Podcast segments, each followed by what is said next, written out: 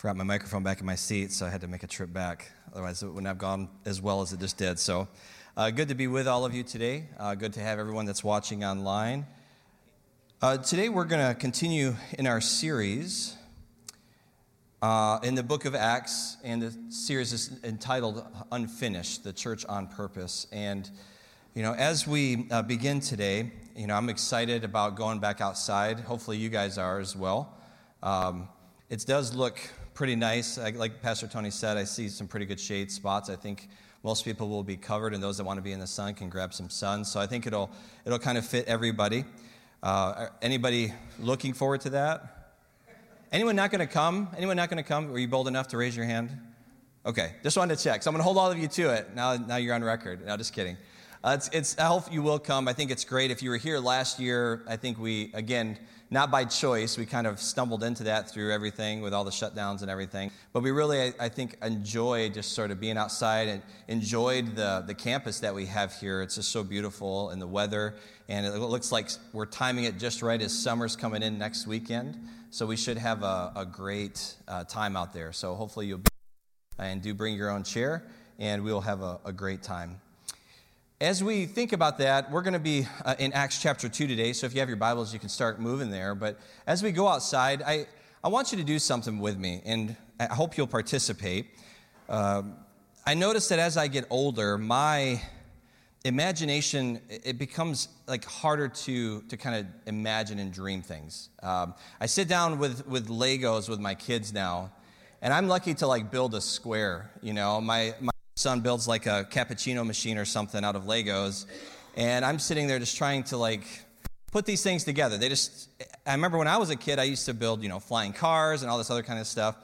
And I mean, does anybody relate as you get older? You kind of lose that sort of just imagination that comes when you're, when you're a child. But I want you to do your best with me today and think about next week. All right? Think about next week as we go outside and the breeze is blowing and the trees are swaying and we're all sitting out there and the birds chirping and, and everything else. And myself or Pastor Tony are preaching an amazing message, right? Which will happen. Um, and as we're doing that, imagine, you know, as in the service, you know, at some point, like one or two people kind of are walking by and they decide to come in and sit down, right? And a little while longer, maybe a group of like 10 or 15 people are walking by and like, hey, you know, this seems kind of neat. Well, they'll come in and sit down and and slowly we begin to start filling up with people, right? People start coming by and they're stopping, they're sitting down, and pretty soon we estimate, you know, in this area out here, we can seat probably comfortably maybe 300 people. Let's say we pack it in, you know, we get like 500 people sitting there, right? But they keep coming, right? They keep coming. And pretty soon, then the park back over here, that starts to fill up. And pretty soon we have, you know, 3,000 people can you kind of picture that in your mind, what that might look like? It's quite a few people, right? And, you know, what we're going to look at today, in this scene we're going to look at today, there was a minimum of 3,000. It was probably much higher than that, probably 5, 8, maybe even 10,000 people. But just imagine how amazing that would be to have that many people show up at our service outdoors. Imagine when we come back inside, you know, and you'd have about 10 services probably to choose from to attend as we're you know, having to stack those all in to be able to house all of those people. And, you know, as we think about that, and as we think about, as we're going to see today, Peter stands up and he, he delivers the first message of the, the, the early church. You know, of course, Jesus preached and everything when he walked the earth, but, but as, as Peter stands up, he's going to preach this message. And it's not just 3,000 people come in and are in attendance, but 3,000 people actually come to Christ. They actually are, you know, receive salvation in that moment. And can you imagine? You know, I think, I forget, maybe Jesse, if you can help me out. You don't need to, you can just sit there and smile and just nod. But I think they say, like, for the main fest, the big fest, how many people is it? That's, that's what I said earlier. I was, okay, I was scared this time but because you were here. But, um, but 30, about 30,000 people can come out on a weekend for like Strawberry Fest. So 3,000, you're at, what is the math, 10%, right? So imagine if just 10% of those 30,000 people were to come through our service, give their life to Christ. I mean, 3,000 people were added in one day, in one moment. Isn't that just, You know, it's good to just stop and think about that for a minute, isn't it? What that must be like, what that must have done for the church, the early church, as they're starting out with just those handful of people. And so that's the setting we're going to see today. That's the setting, that's the moment we're going to see today. And as Peter stands up and he, he begins to deliver this message, we realize as we walk through this today, we're going to see that his message is the same message for us today that Jesus is alive, that Jesus is here and present through the, the, the Holy Spirit, and that you can receive him today. And that is, that is the message, and the great thing is that message hasn't changed, has it? That is the good news. That's the hope for everyone that hears the gospel is that Jesus is alive, present, and you can receive him in your life today. And so today, as we begin and, and as we look at this, this first recorded sermon of the church, uh, just to kind of give you a little bit of a snapshot about the book of Acts, it has some 15 to 19 sermon speeches or talks throughout it, depending on you know, if one's connected to another, how you count it. But there's, you know, 15 to 19 of these, these moments or these, these kind of big events or something happening where someone's speaking for an extended period of time. Peter alone has eight recorded sermons in the book of Acts. And of the approximate 1,000 verses in Acts, around 300 verses are these, these speeches or these, these sermons. And as we know, as we've talked and touched on, you know, with, with Luke being a physician, being very precise in his writing, what he chooses to, to put in, we need to pay attention to what is written here, don't we? Because it's, it's, it's very important and it's critical. And, you know, Luke, we see, rarely gives us uh, all the sermons in their entirety. You know, if you can imagine, if somebody were to write word for word one of my sermons or one of my messages, how long that would be. You know, probably none of you would read that, right? Most of you hopefully, hopefully listen to it, but um, mo- no, most anybody would not read something that long. And, and so what we see is that Luke is kind of will snapshot things and kind of get the summary version, um, you know, for us. And so that's, that's good. And so now we kind of can see this scene here that's that what's happening. If you remember last week, if you were here, if you listened to the message, we remember that everyone had traveled to Jerusalem for the festival that, that they were, there was many Jews present in Jerusalem at this time as uh, the, the day of Pentecost took place when the Holy Spirit arrived. And so now uh, there's going to be this response. We kind of, the cliffhanger is sort of from last week, you know, what was the response going to be? And that's what we're going to be looking at today as, as these people heard in their native language, their native tongue, uh, the great things and the uh, amazing things of God. And so that's going to be, as we jump in here in verse 14 of chapter 2, will be Peter's response. To back up just a touch, though, in verse 12, let's, let's just kind of pick up there as we roll into this. And it says that, and all were amazed and perplexed, saying to one another, What does this mean? And that's the question kind of in our minds today. What does this mean? What, what was all of this pointing to?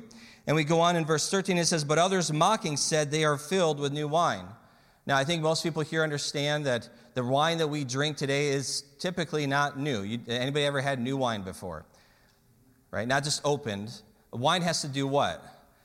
It has to age, right? It gets better with time, just like us, just like our marriages. Amen? Everybody said amen? Right? Just gets better with time. You can nudge your spouse and just say, remember that. So, you know, that's what's, what happens with wine. We don't drink it when it's freshly bottled. It would not be a pleasurable experience. It would be highly, uh, a high content of alcohol, and it would not probably be the, the best. But here, again, we see the, the people think they must be drunk because it's, it's, it's like late morning, and they're like, that must be the explanation. But we're going to see here now Peter stand up and address the crowd. And so in verse 14, we jump in. But Peter, standing with the eleven, lifted up his voice and addressed them. Now, here comes a phrase that I want you to pay attention to because there's going to be, Peter's going to, we're going to break this down into like three, three or four chunks, if you will, and he's going to address the crowd differently as we move forward. And I want you to pay attention to, to how it progresses. And so he starts with this phrase here men of Judea and all who dwell in Jerusalem. So it's a pretty broad statement, right? It's a pretty broad group of people who, the people who are dwelling, the men of Judea, and it's, it's pretty, um, how do you say, it's not a very intimate greeting, is it? It's just something like, hey, crowd of people, listen to what I'm saying. And so he goes on, he says, Let this be known to you and give ear to my words.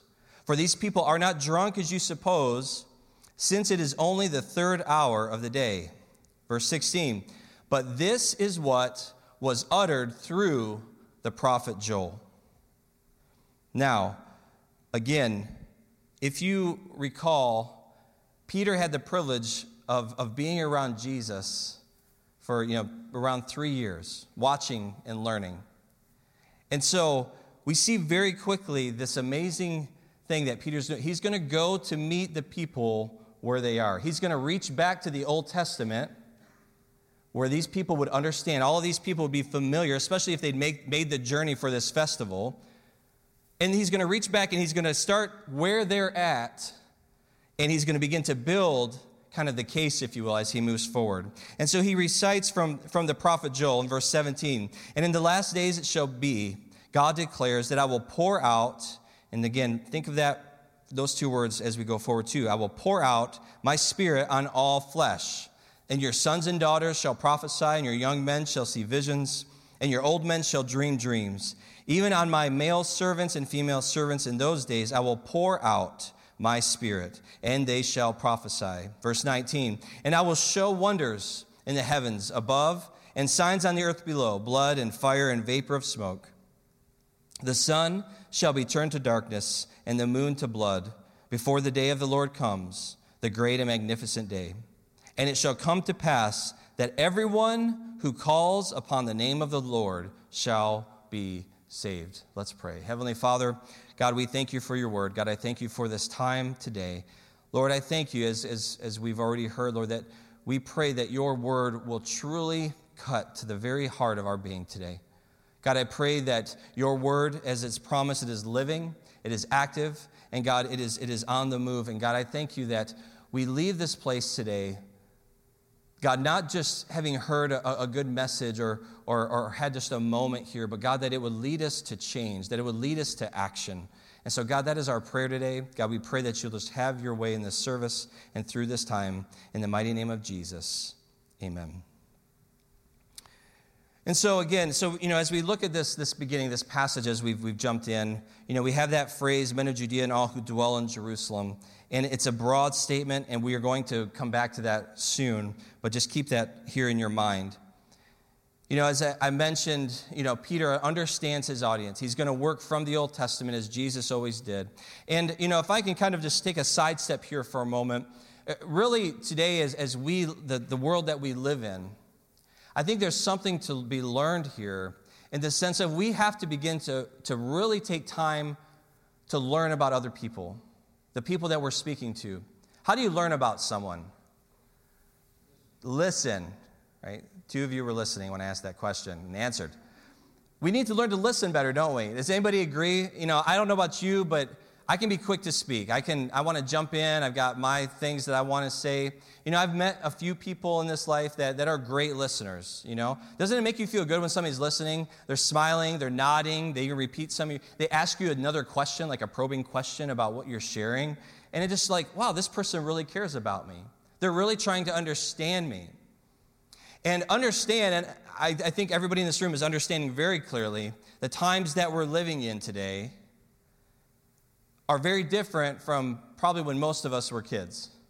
I know that when I was young, everybody that I went to school with typically went to church. Okay, everybody grew up in the church. And so you could, I could bring up the story of, of, of Noah or of Moses, right? And you had kind of a comment, you're like, oh yeah, I know that story. Today you can't do that as much.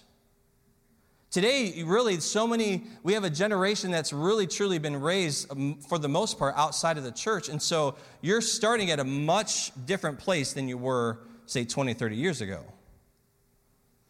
And it's something to understand that when we want to share the good news with somebody, we want to share the gospel with somebody, we have to understand where they're coming from. That means we have to take time to listen, to get to know them, to, to realize where it is that they're working from, just like Luke is doing here. And how do we build that bridge back to help them to walk in and understand?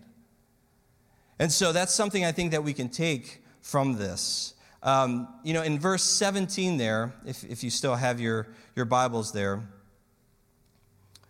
the emphasis there and, and I've heard messages and sermons preached on, you know, your sons and daughters shall prophesy, young men see visions, old men see dreams. And people want to, you know, dissect and, well, the prophecies here, the visions are there, the dreams are there.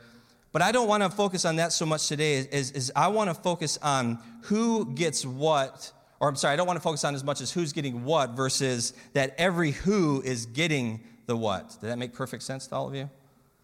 Just checking. It's almost like a riddle. But my point is that every single person that's mentioned, notice who the groups of people. You have young men, you have sons and daughters, you have male servants, female servants, old men. You have all of these people, and they're all receiving something. Now, go back again. Remember where we're dealing with the culture, the day, and the time that we're dealing with, where young people were kind of a, a lesser than, if you will. Where it's also a culture where women were, were sort of a, a lesser than, and they weren't entitled to the same things that, that the men were. And here, the Spirit, though, is saying that it's going to be poured out on all people. There's no longer, again, in that culture, there was a sort of a pecking order, if you will. There was, there was, you know, people that were high society, that were respected and had the clout, and they got kind of the good things. And then, but the, can you imagine the servants, what they got? They got nothing, right? They got, or next to nothing. Because they weren't entitled to that in that culture. But here, the Spirit of God is being poured out on everyone, regardless of who they were or what their status was. Imagine, again, I'm using your imaginations today. Imagine that um, I came up here today and I said, Hey, everyone, please follow me outside. We're going to go out to the parking lot. And we walk out to the parking lot, and there's a line of new cars, right? Brand new cars. And I have this big bucket of keys. And I said, hey, just for coming out to service today, we're going to give you a brand new car. I'm going to give you a brand new car. And husband gets one, wife gets one. Everyone is going to get a brand new car. The first question you should say is, how does a pastor afford that, first of all? Like, that would be your first question. Um, but no, you would, and as we started to hand out the keys, you know, you know, whoever, I mean, Brad, here's, here's the keys to a brand new car, right? You oh, thanks, Pastor. Oh, that's great. And you start going to your new car. And I go down the, you know, whatever it is. What do you drive? Not a Volvo, like Lamborghini or something, right? Okay, Porsche. All right, Porsche. So he gets his Porsche, right? And we start going down the line. You know, I'm handing out keys to everybody. And, um, and so we get down the line, and everybody gets their new car, right? Now look around there. There's different people in this room. There's different ages. There's different everything you know, but everybody would receive this, this new car. And I don't think anyone would complain or point to the other person because you, you got the new car, right? Regardless of who you were. And, and did you bring anything to get that new car? No. It wasn't like, you know, you get this car and you get this you know, bicycle, you know, because of who you are or something. No, everybody's getting these brand new cars. And here, you know, we see again, the, the Spirit of God is being poured out, regardless of what their status was, of regardless of who they were. And so Peter is making the point here that, that what they were seeing and what was happening and hearing was the fulfillment of what the prophet Joel had foretold. It was not because of, you know, they were drunk or something crazy going on. It was a fulfillment of something. It was a continuation of the Old Testament, right? This wasn't any new religion. This was a, a fulfillment of what had been promised long before. You see, he's getting through to them that this isn't something out of the blue, but that it is a continuation of what they already knew to be true. It just hadn't become a revelation to them. And so now, as we go forward, we're going to see Peter walk them in step by step to the fact that Jesus, and we're going to see this, this come out too in his message, that the one that they had crucified was truly the promised Messiah. You see, the Holy Spirit's arrival was all part of God's plan, wasn't it? Right? That's what we're talking about, is the, the pouring out of God's Spirit. So, what happened to trigger that event to, to, to, take place? Or should I, a better question is, who happened? Jesus, right? This is what Peter's getting at. He's trying to get them to see something must have taken place because the Spirit now has been poured out. The Spirit has now been poured out. And so he's again, he's, he's beginning to get the gears rolling, beginning to get them moving. And so he's going to begin now in verse 22 with what Jesus did. So if you jump in on verse 22, and here comes a new phrase. We've gone from men of Judea now to what? Men of Israel. So you see how he's kind of made that a little more intimate. He's now, you know, God's chosen people. He's, he's brought that in a little bit tighter. And he says this Hear these words. He says, Jesus of Nazareth, a man attested to you by God with the mighty works and wonders and signs that God did through him in your midst, as you yourselves know. This Jesus delivered up according to the definite plan and foreknowledge of God. Again, so he's building who Jesus was, right? He's starting to say, look, it's all lining up. This was who Jesus was and is. And now notice his next phrase You crucified and killed by the hands of lawless men. Now, I don't know about you. If I was standing in front of thousands of people, especially during that time where it was nothing to have a knife or, you know, a sword and, you know, somebody get upset with you, here's the boldness that you crucified Jesus. And he goes on in verse 24, he says, God raised him up, loosing the pangs of death, because it was not possible for him to be held by it. For David says concerning him, now again, notice what he's doing. He talked about Joel. Now he's talking about David. And again, David's like top dog amongst Jews. They, they, this is like they know who David is, they know the lineage, the, the, Messiah is coming through him. So they understand this. And, he, and so he goes on and he says, quoting from David, or what David says, and he says this I saw the Lord always before me, for he is at my right hand, that I may not be shaken. Therefore, my heart was glad and my tongue rejoiced. My flesh also will dwell in hope. For you will not abandon my soul to Hades, or let your Holy One see corruption. You have made known to me the paths of life, and you will make me full of gladness with your presence. You will make me full of gladness with your presence. Isn't that sort of a snapshot of the scene we're seeing? These people think that they're drunk. They're obviously, you know, probably in a pretty good mood. And so, again, he's beginning to just, the blinders are starting to come off. And he starts with this men of Israel phrase. And then this question, you know, who crucified Jesus? And Peter tells them to their face that they were the ones responsible for crucifying Jesus. Now, I'm going to try on a much smaller scale, but did you know that all of us in this room and all of you watching online, did you know that we crucified Jesus? It was our sin that crucified Jesus.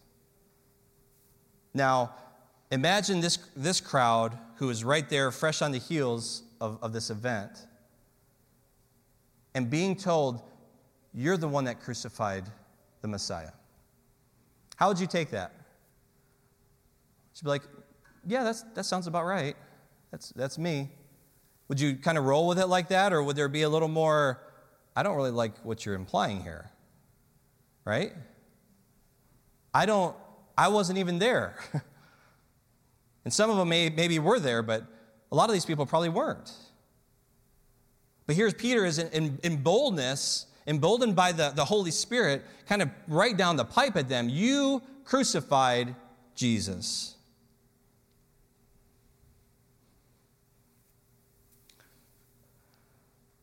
And so, Peter, again, as he unpacks this and referring back to David, he just, he's, it's brilliant that he's bringing David into the picture because, again, he's, he's leading the people to a place and we're going to see where, where, where, it all ends up. And so, again, so he unpacks this a little bit. What Jesus did, he's, he's going back, unpacking what Jesus did, kind of going down the pipe that you're the ones that crucified him. And then he moves on to who Jesus was and is in Acts chapter 2, verse 29. And now, look at what he starts with here. We've gone from men of Judea to men of Israel, and now he starts with this. We're going to have, look at that first word. What does he say? brothers. Now, if you think about what that means, a friend of my uh, friends here today. Good to, he came up and he gave me a hug over here, you know, during the worship service when we were singing. We both were prior service. There's a couple of service guys in the back, and we're we've never served together, but we're brothers, brothers in arms because we've, we've we have that commonality. And it's amazing, even the people that I, I've served with that, that I even barely knew back when I was in, even on, when we connect online or something, it's always brother. It's brother. There's a, there's a closeness. And what does that mean? There's, a, there's an equal, equality. It doesn't matter what you did or what you do now, you're still brothers. And Peter here is, is making this significant statement that we're brothers. What does that mean? I'm, I'm guilty too. I crucified Jesus too. We've touched on this before with Peter. You know, you know, I mean, if you remember him and his life, was he right there and standing next to Jesus the whole time, and like I'm going down with the ship, and he was up there on the cross with? Is that how it went down with Peter? no, he ran, he fled, and his sin crucified Jesus. And so he's coming down to this place now. I'm I'm in the same boat as you are, and so he starts this phrase now, brothers. I may say to you with confidence about the patriarch David that he both died and was buried, and his tomb is with us to this day. Being therefore a prophet, and knowing that God had sworn with an oath to him that he would set one of his descendants on his throne. He foresaw and spoke about the resurrection of the Christ, that he was not abandoned to Hades, nor did his flesh see corruption. This Jesus God raised up, and of that we all are witnesses. So he's giving validation now to the disciples, to, to all the ones that were gathered there. We, we saw this with our own eyes. He appeared to us.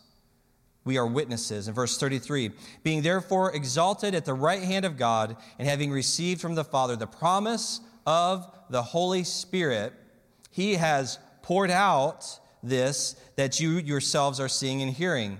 For David did not ascend into the heavens, but he himself says, the Lord said to my Lord, Sit at my right hand until I make your enemies your footstool.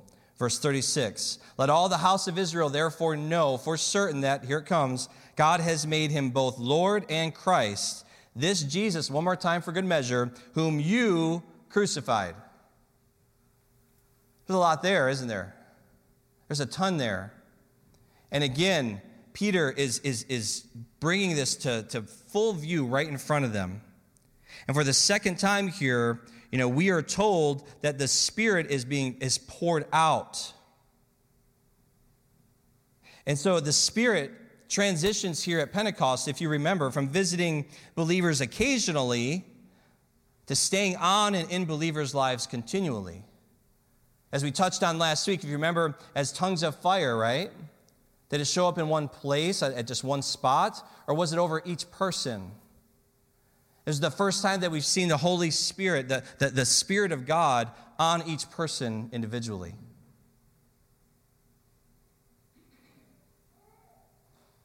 And so Peter once again brings that ownership to his audience.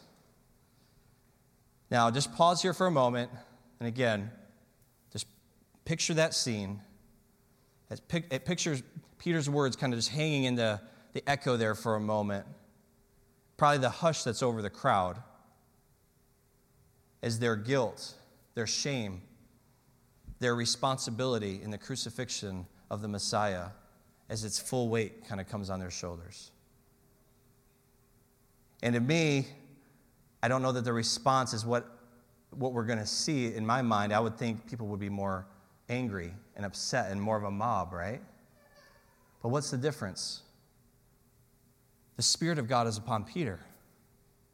The Spirit of God is at work. The Spirit of God is moving amongst the people and amongst the crowd in a way that's beyond, because obviously we know Peter was probably not the most eloquent person. But when he's empowered by the Holy Spirit, it's a whole different game now, isn't it? And so now, let's move into verse 37. This first line, here it comes. He says, Now, when they heard this, they were cut to the heart.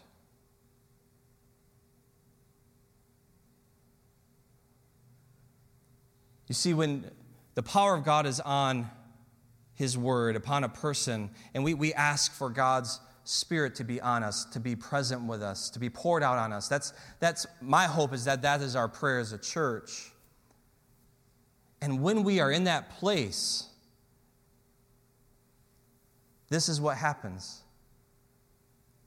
These people could have hardened hearts. They could have said, "No way, you're crazy. I didn't I wasn't even there. Who are you to tell me that I'm the one that crucified Jesus?" Was that the response? No. It says it cut to the heart of them. It cut past their walls or the barriers or what their pride or whatever it was to the heart of them and shook them to their core. As we go on, it says, and said to Peter, and the rest of the apostles, and here's this word, brothers. And this is their response. As a pastor, this is what I would love to hear from a congregation. When you preach a message and people are so broken because they see it so clearly that they need God in their lives, that they need to change, that they need to be different, and to say, What shall we do? What shall we do? When was the, the last time in a, in a, in a, after a sermon you said, what, do I need to do to, to be different here? What shall I do to, to make a change? How should I leave these doors and not go out and do the same exact thing as I did last week? How does, how does this change for me? And the greeting from the crowd of brothers, recognizing that we are brothers, what shall we do? And here's Peter's response. And Peter said to them, Repent and be baptized, every one of you, in the name of Jesus Christ, for the forgiveness of your sins, and you will receive the gift of the Holy Spirit. It's not very complicated, is it? Sometimes it's not easy. because to repent, we've got to recognize and admit to sin in our lives. But here is Peter's answer and he goes on in verse 39 For the promise is for you and for your children and for all who are far off. And that should encourage somebody here today. If you're praying for that loved one that's far off, this message is for them today. Everyone whom the Lord our God calls to himself. And with many other words, he bore witness, which is showing us, you know, there was a, a much longer, probably, message given here. And he continued to exhort them, saying, Save yourselves from this crooked generation. So those who received his word were baptized, and there were added to that day about 3,000 souls. 3,000 souls. That's a great membership class right there, right? It's like, but they weren't added to just, you know, a little church. They were added to the church. 3,000 souls accepted Christ that day. You see, God has given us each a gift hasn't he? He's given us a conscience. We have this, this inner voice within us that God has given us, and it can either accuse us or excuse us, right? As we think about things or as we do things, you know, our conscience is always at work. Unfortunately, though, our conscience a lot of times are much like the thermostat in our home, where we can start to bring it down and make it a little cooler, bring it a little lower, or we can make it warmer and, and heat it up a little bit. And, you know, I think as we engage our culture, if we're not careful, I think our conscience can continually be adjusted downward in small increments. If we do not stay in the Word of God, if we do not stay engaged with God in prayer and know exactly where our thermostat should be set, so to speak, it's very easy, easy to look at, you know, this person's thermostat next to us and they're like, look at all the money I'm saving. but I just turned my conscience down, right? And, oh yeah, I could follow that. I can, I could let that part go, I guess. It's not a big deal. And we just can kind of creep, creep down. How many here would agree that not everyone's conscience is in the same place? Have you seen what's happening in the world? Right? It's crazy. And so we need somebody, we need God to show us where our conscience, so to speak, needs to be set. But the scary part is that there's small, subtle changes that can even go unnoticed by us, right? If we're not constantly coming back to God's word and saying, where do I, where should I be? Because it's interesting. This is how sin works, right? That first time we feel really bad, it's like really, it wrecks us. But have you ever noticed like how whatever sin that is, as you do it over and over and over, it becomes easier and easier and easier. And it can be anything. I'm not talking about, you know, I don't think most people in here are going to go out and, you know, kill somebody.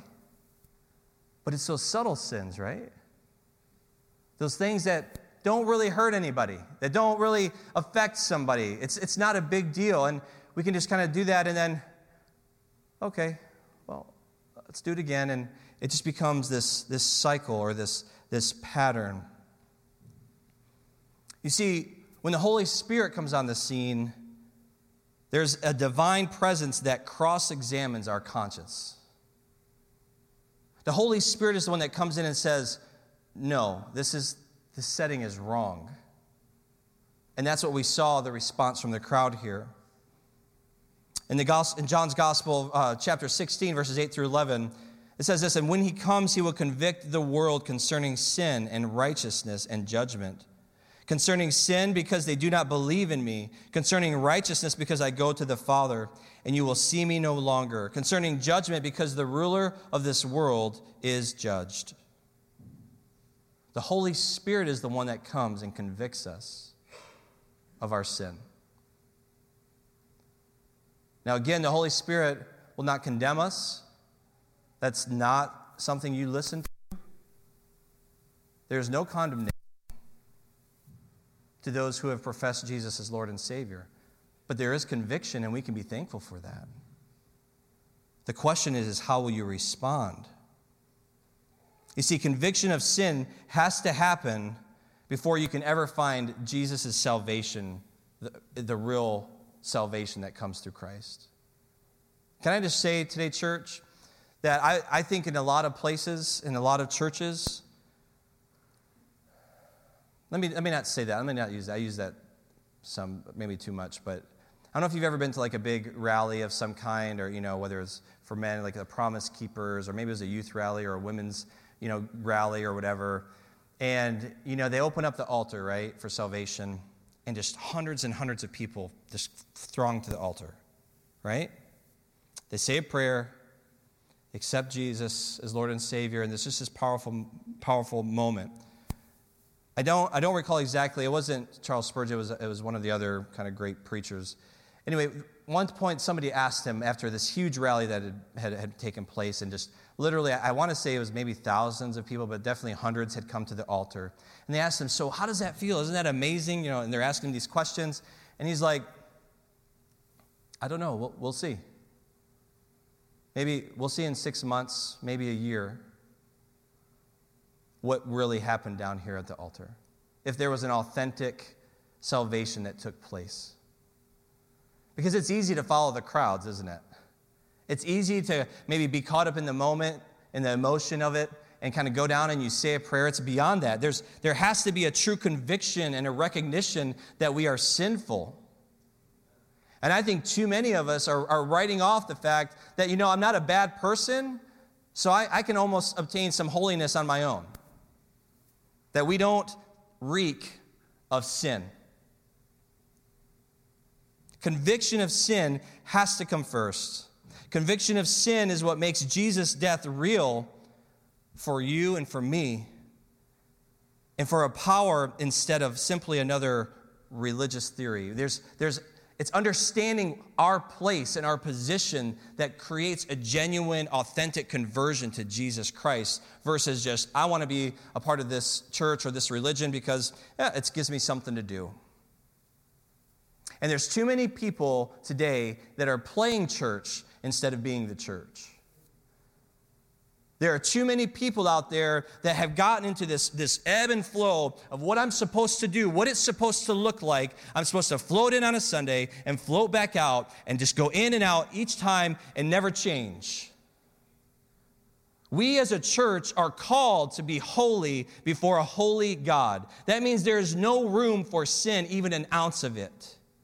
And the only person and the only way that we can come to that place is through the conviction of the Holy Spirit and for us to respond and to say, Lord, I am a sinner and I need you and I need your grace and I need the work of the cross to change my life. Why? Because I want the Holy Spirit to be poured out on me so that I can go out into the world and do exactly what I'm reading here and share the gospel with boldness. But it never comes because we're not willing to give up the small sins in our life and it's choking us out as a church. It's like carbon monoxide. And it just silently just begins to choke out all the breath and all the life. You know what's wrong with the church in America today? There's no life. The Spirit of God has left the building. The Spirit of God was there probably at one point, but once the church begins to become comfortable with sin and like, yeah, I'm living pretty good, we're doing all right, we like to get together. And this is why the gospel isn't going forward. I know that I'm convicted in the sense of, you know, God, where I read this, and where is the passion? Where's the hunger? Where's the fire? And even in my life, to get out and share the good news. When I see somebody that I know is destined and bound for hell, that are dying and they need to hear the good news, but yet I'm okay because I'm in a hurry and I need to get my groceries and get out the store because I've got things to do. Much more important things than sharing with somebody or pausing for a moment to pray with them or to speak life into their situation.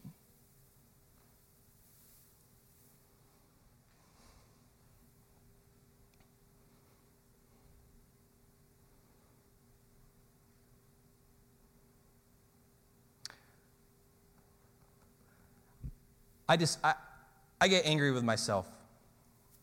I'm going to speak for myself. I'm not happy with the place that I'm in. Because I know that God has called me to, to do more, to be sensitive. And I know that as I look at that cross, I know that there is power in that to take away the sin that, again, sins that, that I can just, and again, you reason it in your mind that it's just like, it's not a big deal.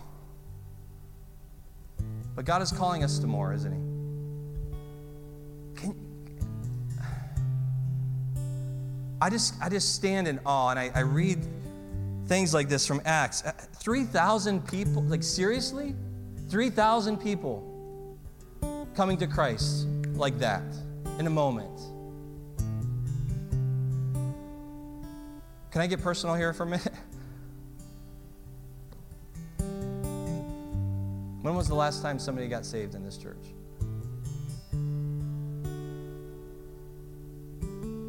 I, I don't know, you know, and I think I think that question would I think a lot of churches are like, I don't know. and I'm not saying that, and that's not a criticism, that's not, I'm just I'm asking God why, why, you know? I mean, here you have I'll take I'll take 10%. Give me 300. Right? Give me 30. Give me 3. Give me 3 right? This is some of what God is like stirring in me right now, and, and I'm praying about. And, and how do we how do we become the church? How do we be the church? The church, again, I love it when we go outside. Why? Because the church has left the building. We are the church. This is a building. We meet in a building. Is that clear? and God is calling us, church, to be the church today. But we cannot do it without the power of His Holy Spirit.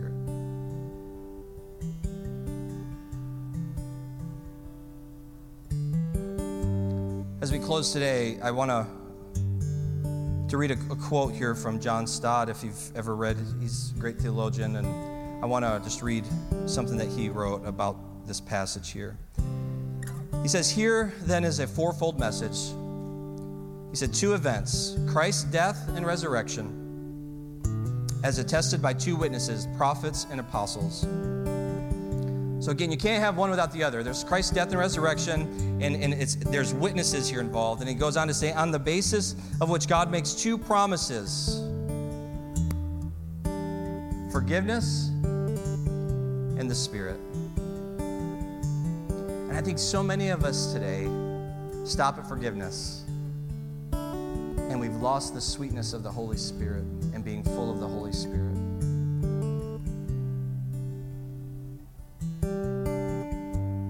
Full of the Holy Spirit before? Do you remember maybe it was when you first said yes to Jesus?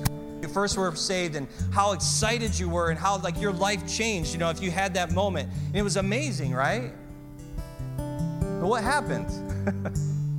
what happened? Forgiveness in the Spirit are the two promises, and on two conditions, which is what? Repentance and faith with baptism. He goes on, we have no liberty to amputate this apostolic gospel by proclaiming the cross without the resurrection, or referring to the New Testament but not the Old, or offering forgiveness without the Spirit, or demanding faith without repentance. There is a wholeness about the biblical gospel. Church, we've got to get on our knees before God, and we have to get back to a place of repentance repentance of sin, repentance of complacency. And listen, I. I've been overseas for a while. I'm, I come back, and we just we have so many things here that, that can take our time and attention, and, and there, there's a lot of good things. We're just so blessed and we have all this stuff and we have all these resources and all these means and we can just become so comfortable and complacent that you know i'm so busy with all my good stuff that i've got no time for, for god.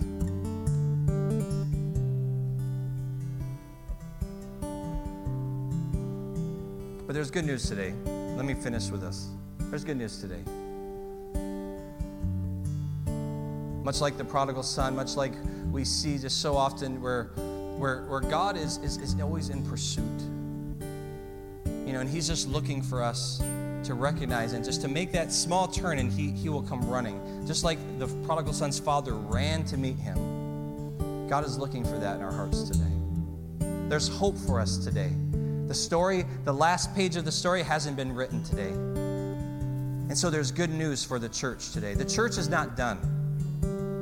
And I promise you this if as long as I'm pastor here at this church, we will continue to press in and strive to be the church that you read about in this passage of scripture today. A church that is on the move, a church that is alive, that is active, and when people walk through that door, they come through that door with expectancy to meet God and to, to have things happen in their life that changes them forever. Most importantly, that they come to know Jesus as Lord and Savior. I want to see people giving their lives to Jesus. And I hope, I really hope you'll pray about as we move outside. There's something about moving outside this building. We're a little more visible, but people that would have a hard time walking through that door, and this would be kind of intimidating. We're just out in the lawn under some trees and some comfort, comfortable chairs. And I promise you this you bring them to those services, I promise you that they'll hear the good news of the gospel. I know that's Pastor Tony's heart as well hear the good news of the gospel. But it's not just on us. you all can lead people to Christ too. You know that, right? You know you all, right? Sorry, going a little south on you. We're called to be the church. Would you bow your heads? Let's pray. Heavenly Father, I thank you for this time today, Lord. I thank you for, God, these wonderful people, both here, watching online. God, I thank you that you have spoken through your word today. But God, I pray I pray, Lord, with everything that's within me, let it not stop with hearing a good message or a stirring message where, where we feel something or sense something, but God, we don't follow through with action. God, help us through your Spirit, God, to be drawn to a place of repentance. God, that we would be drawn to a place of brokenness. God, as we see, Lord, that there's so much more that we could do. God, if we would just surrender our lives to you fully. That's all you're asking. That's really what faith is all about, is surrender. And God, would you use us by your grace? Would you use us, Lord, as a church to reach the lost, to toe the line, Lord God, and to stand boldly, much as we saw Peter standing, Lord, and to boldly proclaim, Lord, the truth that is the Word of God. Let us not bow or bend, Lord God, to, to cultural trends, Lord God, but let us stay true to what it is that you've called us to. Lord, let us be true to the word.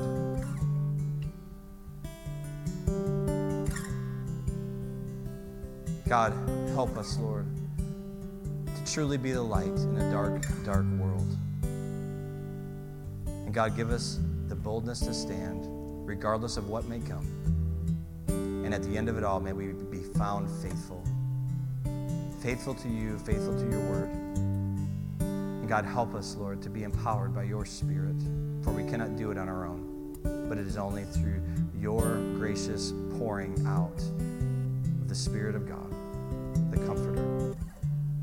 God, we pray today. I hope that you would hear our prayers today and that, again, our hearts would be open to receive what you have for us. Thank you, Lord, for loving us even when we're unlovable. And God, we thank you, Lord, for being faithful when we are unfaithful over and over again. But God, we are so grateful that you are so amazing and so loving. In Jesus' name.